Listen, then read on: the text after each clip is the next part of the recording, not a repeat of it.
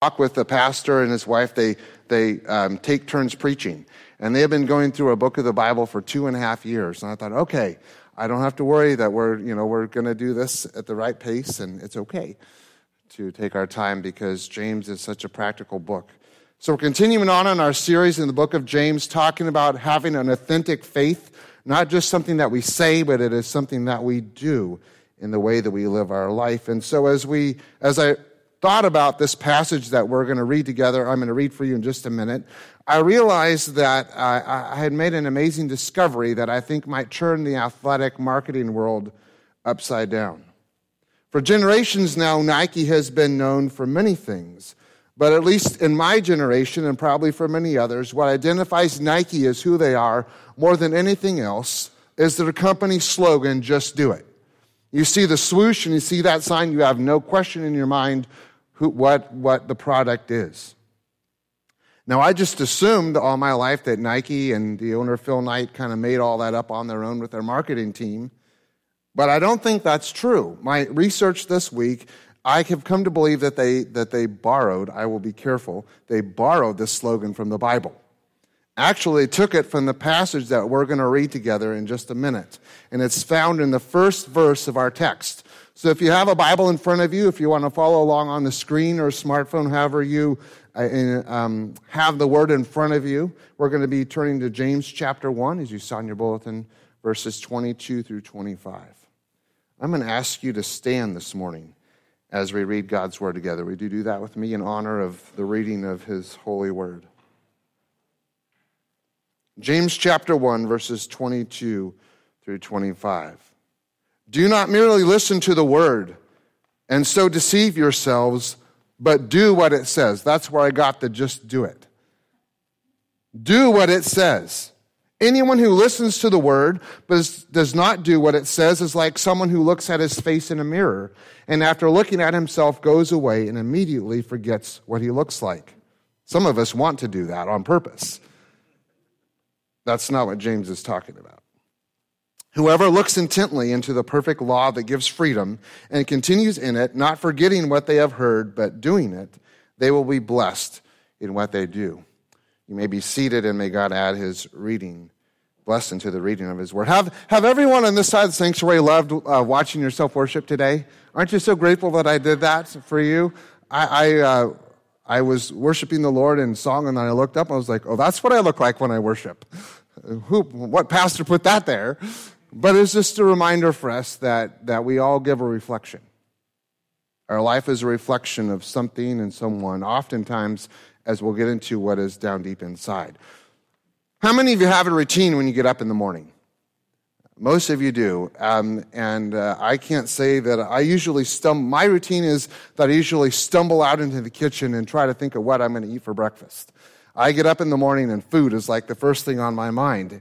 And many of you may have a similar kind of routine. For some of you, you may get up and coffee is the first thing that you do. You walk to the coffee pot and you push the button or you do whatever it is to turn on the coffee pot because you cannot even think about thinking about thinking until you get that coffee going down the hatch. Maybe some of you were trained in the military. The first thing you get up when you do in the morning is you make your bed. And that is the first thing you do before anything else, and then you don't have to worry about it the rest of the day. And I think that's probably wisdom in there. I do not have that problem in my own life. Some of you have to brush your teeth first thing. You don't going to go anywhere until you get the mouth smelling pretty rosy. Some of you start your ritual the night before. You lay out your clothes, you get your tie out, you get your shoes out, your socks, make sure that everything's ready to go for the next morning. Some of you pour your coffee and get it all ready the night before. We all have a ritual in some way, and for most of us, more than likely, at some point in our morning ritual, we come face to face with this guy here. Now, thanks to John and Linda for letting me borrow this one. It will be going home with you today, and so we will not have that particular mirror to look at anymore. But sometime in our morning ritual, there better be a time where we come face to face with ourselves. Most of us get our first glance at ourselves in the mirror and for some of us in the morning, it can be a pretty scary experience. Hopefully, it gets better as you spend a little bit of time helping yourself out. I've looked in the mirror sometimes in the morning and there was sleep coming out of my eyes and I had hair coming out of the wrong places. Some of you look in the mirror and you wish you had hair coming out of some of the places that you don't. And it is a time for self examination. Sometimes looking in the mirror is not the most pleasant of experiences because they're pretty honest about what's there. There's just no hiding. What you see is what you are. And we have to be able to look ourselves in the eye and figure what to do next. It's interesting when I studied this passage in the, in the New Testament, they didn't have mirrors like we do now. It was it basically would be equivalent to looking at your at yourself in a spoon. If you want to feel good about your body image, I would not suggest this is the way to go. But in this day and age, the kind of reflective device that they most often had was like um, a metal spoon. And I don't really have anywhere else to go with that except to say, I guess it's good that we have better mirrors. Some mornings it may not be so good. And some days we may be grateful that we have something to look at in order to make sure that everything is just the right way. The fact of the matter is, it's much better for us to start our day facing us in the way we are in order to make sure that the image we reflect is something that is pleasing and presentable to the people around us. I can remember waking up a couple weeks ago in the morning and I got out of bed and felt like any other, you know, morning was. And I stumbled out to the kitchen and, and, uh, kind of had an idea what I was going to make everyone for breakfast. And then I went back to the bathroom to wash my face and I had one of either my daughter or my wife's hair bow sticking, hanging on my ear. Just a black hair bow, and I hadn't felt it was there. I had no idea it was there. But I looked in the mirror and realized that I had a wardrobe malfunction. Thankfully, it was a safe one. And so I go, oh, I probably better take that off. That is not really what I want drawing people's attention as I go about this day. And so we need to be thankful for those opportunities to look at our reflection and to see things as they are, and then ask God how we can take care of maybe what we see. For those outward things, it usually is pretty simple. Take the bow out of your hair for the, for the guys most of the time. For some of you, it may be something different, but there is this opportunity to behold ourselves in all of our glory or lack thereof, and then say, all right, what are we going to do to get ready for our day? Remember a time I've shared with those of you who've been coming to First Friends, at least the three years that we've been coming, I've shared at different times about my experience with chaplaincy training. And it was one of the most transformational times for me. But I want to share just for a couple of minutes on this theme of reflection. One of the most difficult things for me to do during all of that time was to sit down at a desk with all, did it together, and for five minutes I had to stare at myself in the mirror. When I saw myself worshiping, it lasted two seconds, and I was like, all right, I'm going to look up there. For five minutes, I had to look at myself in the mirror, and then I had to draw what I, what I saw. Now, if I was an artist, that might have been a good thing. I, I draw worse than I sing, for those of you who know me. Uh, it, but you could see the shape of my head. But, but for me, it was really difficult to look myself in the eye. Because the longer that I did that, for me, the more of myself that I saw. And there were some things that I saw that I didn't want to see. Now, that wasn't an exercise in destroying your self image. The exercise for us was to take a few minutes out of our day and see things as they really are. Most of us come to the mirror in the morning and we get the bow out of our hair. We make sure all of our buttons are straight. We get our hair combed and our face washed and on we go. It's enough to do what we need to do to function to get through the day and look presentable doing it. And I think that what this passage is getting at is more than just a quick glance, say, I'm ready to go. This is something deep and soul searching and transformational that James is trying to encourage us to have as a discipline in our life. And I think it's something that we would all be good to do. So if I drive by your house this week and you're staring at a mirror at your table, I will say, Good job. I just hope that you survived the experience because it was interesting.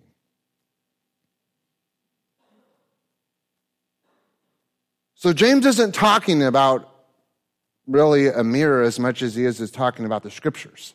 He's saying that you listen to the word of God, you listen to direction of God, and if you're the kind of person that hears and then just turns and walks away, you're like the guy who saw himself in the mirror and just forgot who he was. The scripture is the reflective ordinance that God uses to speak to us in our spiritual life. The word of God is this reflective force that James is talking about. And I want to ask you this morning do you love God's word? I mean, I, I told this story maybe here a couple weeks ago. I told it to my kids at home uh, when I first became um, interested in, in things of God. Reading the Bible was kind of like taking my medicine. I had to do it because I know I needed it. After a while, it was kind of like toast and jelly. Yeah, it was all right. Not my favorite, but it satisfied me some. And then it became like cake and ice cream. And if you know me, I love cake and ice cream. I mean, I will eat that for breakfast, lunch, dinner, snack, at midnight snack. It, it is, I should probably look at myself in the mirror while I eat ice cream and cake and maybe look a little deeper than the surface. But I love dessert. Do you love God's word? I mean, do you delight in it? Is does it thrill you? Do you lay awake at night wondering what you should go eat next for your midnight snack? Should I read the book of James and dig deeper before pastor's next message? Should I look at Proverbs or Revelation? Is there a hunger and a passion in your heart for the Word of God? Because James is inviting us into this reflective experience where we fall deeper in love with the Word and deeper in intimacy and relationship to God. And as we do those things, James reminds us that as we hear with our ears and we listen, we talked about listening a couple weeks ago, he's encouraging us to be slow to react and quick to hear. But then he says, once you hear, then you just got to do it. Do what God has said. And so it's really a simple message that he's telling us today that when you hear something from God, just to go out and do what he said. There's a story told of an old man who lived on a farm in the eastern United States, and he had his young grandson there, and they lived together alone. Every morning, Grandpa would get up early in the morning and he'd sit at his kitchen table, and he had an old, worn out Bible that he'd read every day, every morning without fail. And his grandson loved his grandpa and wanted to be exactly like him in every way. But one, one day, just the reading was so hard, and he said, Grandpa, I tried to read the Bible just like you, but I don't understand it. And what I do understand, I forget as fast as I close the book. What good does the Bible really do? Well, Grandpa turned quietly from the coal in the stove and said, Take this coal basket down to the river and bring back a basket of water. Pay attention to the words bring back a basket of water. Ever tried that? The boy did as he was told, and even though all the water leaked out before he could get back to the house, the grandfather laughed and said, You'll have to move a little faster next time, and sent him back to the river to try the basket again. This time the boy ran faster, but again the basket was empty before he made it back home. Out of breath, he told his grandfather that it was impossible to carry water in a basket, and he went to get a bucket instead. No, I don't want a bucket of water, I want a basket of water. You can do this, you're not just not trying hard enough.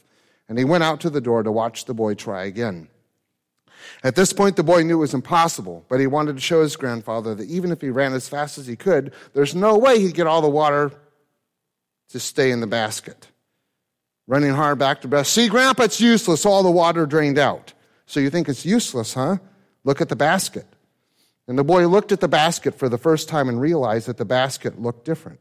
Instead of a dirty old coal basket, it was clean all the way around. Grandson, that's what happens when you read the Bible. You might not understand or remember everything that you read, but when you read it and make a purpose, it will change you from the inside out. And that's what James is inviting us to experience in our own lives as we follow him. So James says, when it comes to hearing the word of God and hearing his will, to just do it. Just do it in our daily life. And if we could remember that and keep that as a slogan in our life, not necessarily for our purchase of clothing, but for our walk with God when we hear His voice, to just do what God has asked us to do. For some of us, we may be really good at listening, right up to the point where we have to actually act on what we have heard. And for as simple as this phrase, just do it is, for some believers, no matter how hard they want to, they simply can't or won't do it. Maybe they've been coming to church for years and God's been really clear on some areas of their life. But as the years go by, they hear and they hear and they hear, and nothing has really ever changed. We may have known the songs of the church better. We may be able to speak a public prayer in a way that doesn't get ourselves too embarrassed. But when it comes to the hidden areas of our hearts, over the years, we might say not much has really changed. And I'm going to paraphrase James, how James would react to this kind of Christianity. He would say lovingly, that's a crock. that is not true faith. That is not true Christianity. If you claim to be a child of God, then live like one and act like one. Don't just nod your head in agreement when the pastor makes a good point. The idea is that we follow through in obedient faith what we have heard the Lord say.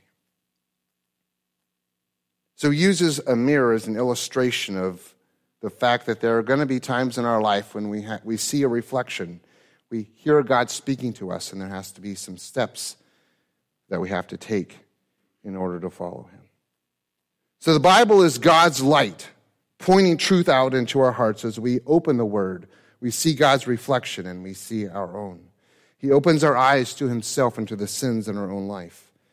And God does this as we listen and follow Him.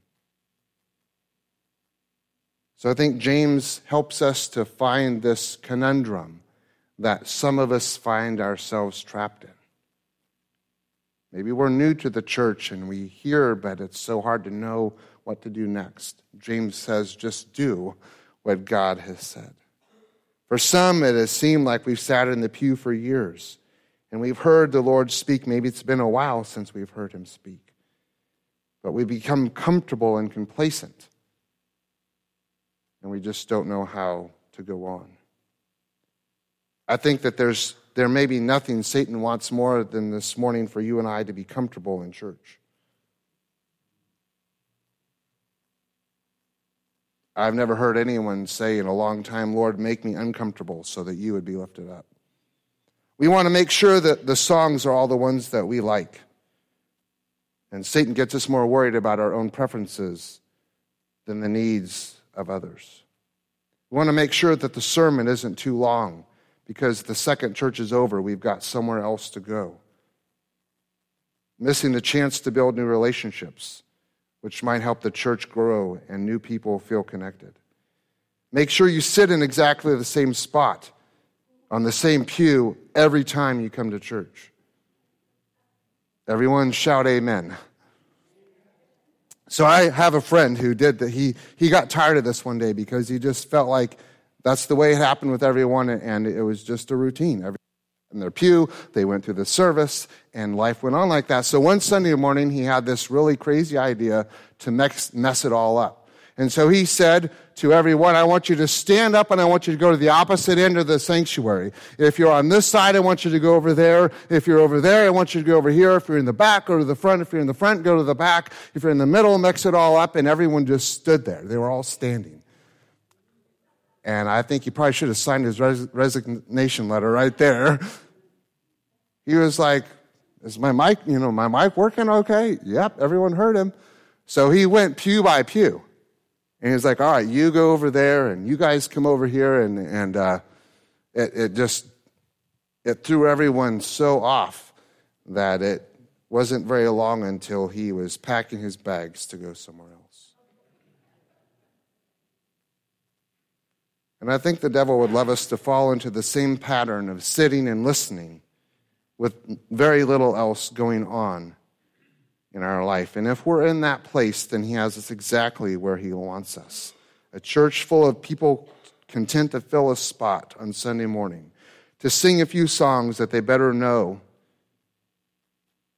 and return to their real life unchanged. And I think that is what James is getting at, writing to believers, is that we come to times of worship we come to time of a message and we hear the word of God. You know, I've, I can't tell you how many people say, I wish God would speak to me. I'm thinking, there's a thousand pages where he's spoken to you. But we come to reflect his image of God and we hear his voice. And we sit there in our comfort zone and we sit there faithfully every Sunday, as often as we can, and then we go home with nothing really changing. And James is saying that kind of Christianity is not what I'm writing about. That's like someone going up to the mirror with his, you know, one of his daughter or wife's head bow in his ear and thinking, oh, that's not a big deal. Some of you may have a lot worse story than that. Where's the power in that kind of Christian life?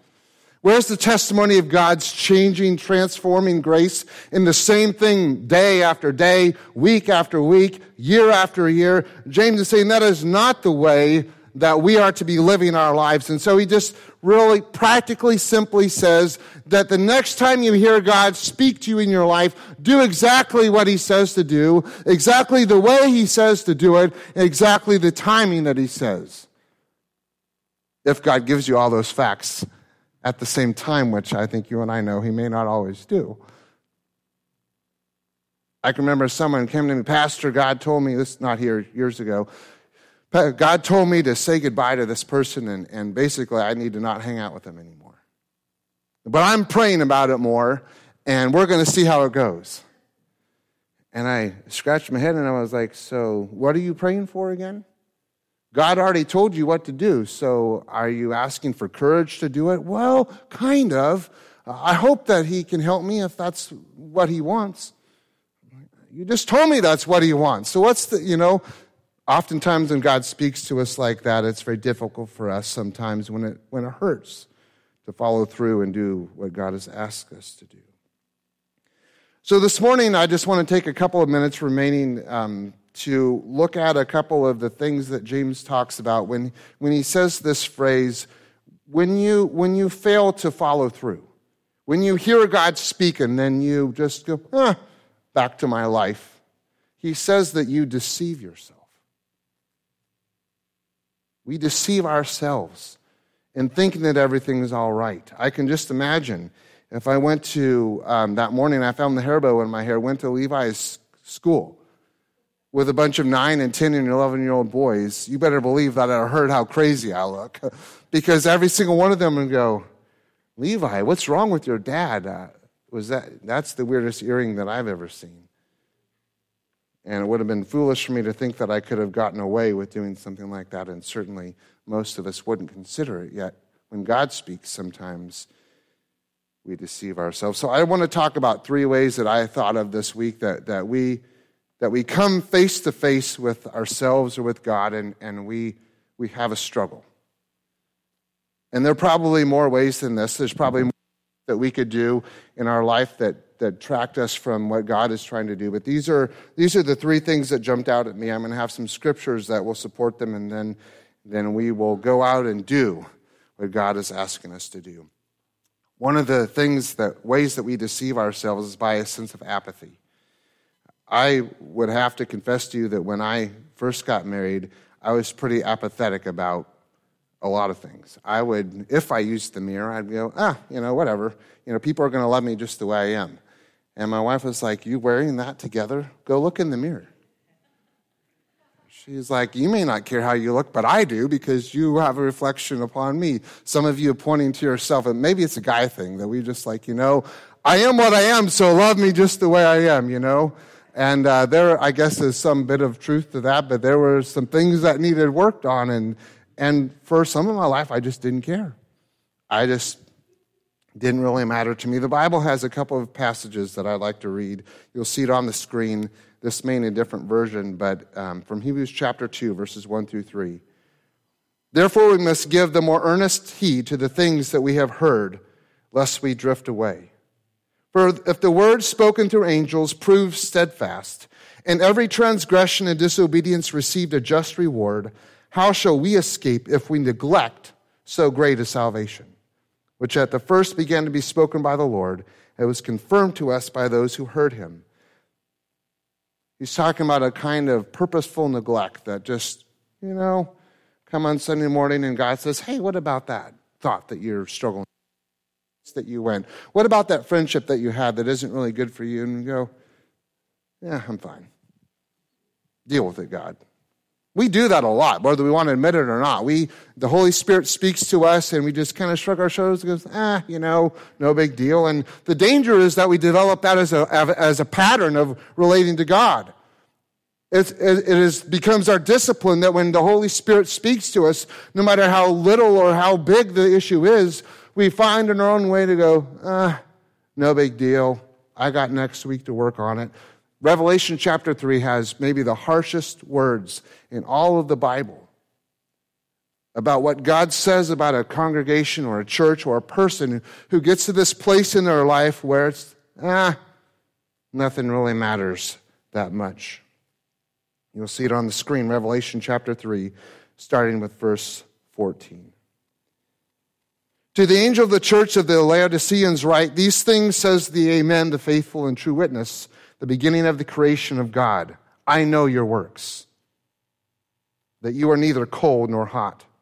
I wish you were cold or hot. So then, because you are lukewarm and neither cold nor hot, I will vomit you out of my mouth. Because you say, I am rich, have become wealthy, and have need of nothing, and do not know that you are wretched, miserable, poor, blind, and naked, I counsel, counsel you to buy from me gold refined in the fire, that you may be rich, and white garments, that you may be clothed, that the shame of your nakedness may not be revealed, and anoint your eyes with eye salve, that you may see. And how many times have we walked by the mirror of the Holy Spirit in our life and He's tried to share something about the way we're living and it just doesn't even affect us? And a lifetime of living like that will develop the kind of apathy that's found in Revelation chapter 3. And just said matter of factly, it makes God sick. And James says, Why would you deceive yourselves into thinking that's an okay way of being a disciple of Christ? you claim to be his follower, then live like it. Do what he says. Be a listener, intently hearing the word of God, and then do exactly as he tells you to. I've shared about this before as well. Another way that we deceive ourselves is, is a sense of busyness. How many times have you made your time in the mirror the last thing that you do? You eat your breakfast, you have your coffee, you make your bed, you get the car warmed up if it's cold outside, and you run up to the mirror and say, "Oh, I'm good. Okay, uh, you know, I'm going." And your fly was undone, or you know, your your shirt was buttoned the wrong way, and then you get to work and you get all embarrassed because they they straighten you out, and it's happened to every one of us. We are too busy to take the time to to really take stock of the reflection that we see in the mirror. We're so busy going and doing that we never take the time. Take those five minutes, like we did in chaplaincy class, and look deep into ourselves and allow the Holy Spirit to look deep into us and have our listening ears on and a heart then that is willing to follow God wherever He will lead us to go. I think for some of us, it's a lack of priorities. We're busy because we go from one thing to the next. We may not have a plan for our day or for our week or for anything. And so we just go from one thing to the next to the next. And, and some of those really important personal self care times, times alone with God, just get neglected not because we set out to purposely ignore God, but we never set out to purposely focus on Him and our relationship with Him. And so because of the default way of our busy life, then we just, it just doesn't happen. And we fall into kind of a spiritual busyness that leads to a life of apathy and neglect that we read about in Hebrews chapter 2. There's another kind of busyness, I think, that prevails in our world today, and I'm sure we've all seen it, and maybe even been tempted by it ourselves, is that is a purposeful busyness in order to avoid some things that are uncomfortable for us, like spending time alone looking at ourselves in the reflection of God's Word. We stay busy in order to avoid what might be most painful and most uncomfortable. We know that that mirror is waiting for us. Remember, as a teenager, as most teenagers struggled with acne. I just had this particular month where it was horrible. And I did everything I could to avoid the mirror in my dad's house. I mean, I was going all over the place. The last thing I wanted to do was see my reflection because I knew how bad it was and I didn't seem to know how there was any way to fix it. And so I went to work early before it got light and I came home and I did everything I could to avoid seeing my reflection because I already knew that there was something there that I wish I could change. The beauty of the Holy Spirit is that if He's already speaking to us about something in our life that we would see in our reflection, then He's already taken the step that He needs to do to invite us to a place of obedience to follow Him into improving that area in our life. But for some of us, we're like that well known story in the Gospel of Luke with Mary and Martha. You know the story, they went on their way. Jesus entered a village, and a woman named Martha welcomed him into her house. Her sister Mary, who sat at the Lord's feet and listened to his teaching. But Martha was distracted with much serving. She was too busy doing really good things for Jesus and for his disciples. So she went up to him and said, Lord, don't you care that my sister's slacking? Make her help me. But the Lord said, Martha, Martha, you are anxious and troubled about many things, but one thing is necessary, and she's chosen the good portion, which could never be taken away from her. And there's a lie of the enemy in our world today that the more we accomplish, the better off we are. And there are times in our life that that's true. And there are times in our life that's a lie straight from the enemy. There needs to be a time in our life where we purposely set aside time to look at ourselves in the mirror, to look at the Word of God, and allow Him to show the reflection that He sees into our life. Ephesians chapter 5 gives us a great guide for how to do this. It says, Look carefully then how you walk Purposely think about this, not as unwise, but as wise, making the best use of your time, because the days are evil. Don't be foolish, but be understanding what the will of the Lord is. There's actually a passage in the Old Testament, thousands of years old, that talks about this same issue in our life of busyness and, and having too much to do. It's found in the book of Haggai chapter 1. And it says, Now therefore, thus says the Lord God of hosts, consider your ways. You have sown much and harvested little. You've been really busy. But in the eternal scope of things, not much has happened. You eat, but you never have enough. You drink, but you never have your fill. You clothe yourselves, but no one is warm. And he who earns wages does so to put them in a bag with holes. Doesn't that sound like our world today? We have more devices and things that improve our time, and we are running harder and faster than we've ever ran before, and we're all tempted to become rats in this rat race of life, doing exactly what it said we do. Thus says the Lord of hosts Consider your ways. Go up to the hills and bring wood and build a house, that I may take pleasure in it, and that I may be glorified, says the Lord. You look you looked for much, and behold, it came to little. And when you brought it home, it blew away. Why, declares the Lord of hosts? Because of my house that lies in ruins, while each of you busies himself with their own things.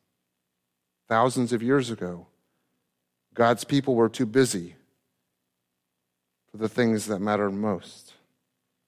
And the house is in ruins because of it They're too busy to listen to the Lord. Real quickly, this, this is a whole nother message, but it's something I want to touch on before we go, and it's this idea of a different starting point. For some in our world today, Christianity is not about the reflection of the image of God and how we are to conform to that. Is we come with preformed ideas of how God is to be and how He is to reveal Himself and we define God by the image that we've already created of how we believe we should look. It's happening in politics, it's happening in families, it's happening all over the world. It used to be that in our culture and in Western cultures of civilization, that we would come to God and we would get His revelation of who He is, and the way that we are, we would live our lives would form into the obedience of the image that God was created in.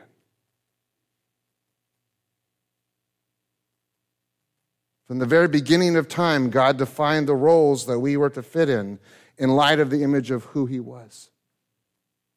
And from the earliest days of our faith as disciples of Christ, who we identified ourselves was not based on what we thought of ourselves. It was based upon how we reflected the image of the God who was already in existence, who is preeminent to us, who is there from the creation of time for all of eternity, who never changes.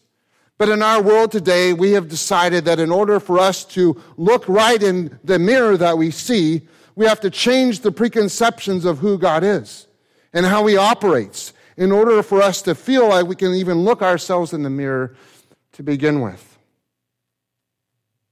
In relationships, in our finances, in our jobs, it's in all areas of our life. We have decided that it's much more comfortable to have a different starting point to this whole conversation. So that really what we end up doing is not coming to do the will of God. I fear in many ways we have come to make God do our will. And very quickly, apathy comes. Very quickly, other things take priority over our relationship with God. And we have a whole different point of reference for all the things that we see about God in our relationship with Him. And it's a whole nother series we could do in talking about this. But the fact of the matter is, James assumes for us that we come, as we talked about earlier, and we fall down before God who is holy and pure and just and perfect and who has set in alignment the way the world works. And we come and we come to hear him and to see him and to feel his presence in our lives and, and we conform ourselves to his image. Be transformed by the renewal of your minds into the image that He wants to reflect in your life. And the danger for us as human beings is that we turn that completely around and we want God to do our will, and then we'll follow Him. And the picture that our world gets of faith is very different than the picture that God wants them to see. So I just want us to take a couple of things away from this time. First of all, I want to encourage us to, to look for God as He is without preconceptions, without the, without the methods of our culture dictating who God can be and who God can't be. Let's just come to Him as He is. We sung in worship today to come just as we are. Let's allow God to come just as He is so that we can see Him in His fullness and not in maybe the way we want Him to be seen. As we come to behold Him as He is, let's make sure we take the time every day to take two minutes, five minutes, 20 minutes. There's no time limit on this, but take some purposeful moments to look yourself in the eye. And I believe that in those moments, the Holy Spirit will be there too, and He'll look you in the eye as you look Him in the eye. And He'll whisper the things into your heart and mind that no one else could say. And James says something really simple happens next. It's not complicated, it's not rocket science. But when the Holy Spirit speaks, we just do what He says. We just do it. It's as simple as that. And yet, you and I look back in our life and how complicated we make it so many times. We're humans, we're fallen, we're weak in so many ways.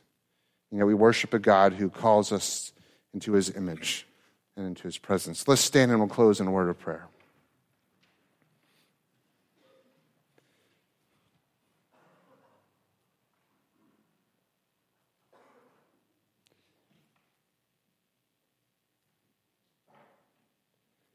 God, you've revealed yourself perfectly through your word.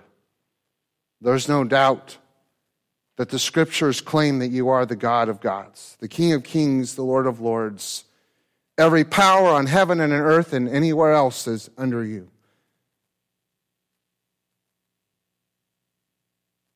You're everywhere, all at once, in every way that you need to be. There's no shortcomings in your character or in your personality or in any part of who you are. You are pure and holy in every way. And that pure, holy love revealed himself in the scriptures and through the life and death of your son Jesus, who invited us to come unto him, to cast our cares before him and follow him. And in our passage, Lord, this morning, we're reminded that sometimes in our walk of discipleship, it's just easy to do it a, a different way, our way. And then wonder sometimes how we've gotten off the path that we used to be so a part of. And I just pray, Lord, today for each and every one of us here, our, our spiritual disciplines and the way we approach God are, are no doubt night and day different. In how we do devotions and how we pray and where we pray and how long we pray, and, and everyone does it different. I hope we do it different. But Lord, help us not to miss this, this time of self reflection. This time where when we hear about God and hear about His glory and His holiness and His plans for our life and His desire that we live a life of purity and, and righteousness before Him. And the Holy Spirit points something, says, What about this? Or you need to stop being involved in that. Or, you know, we're going to talk about next week. There's people all over this world who are hurting in ways we could never imagine. And you're going to look yourself in the mirror every day and, and not do anything about it and be okay?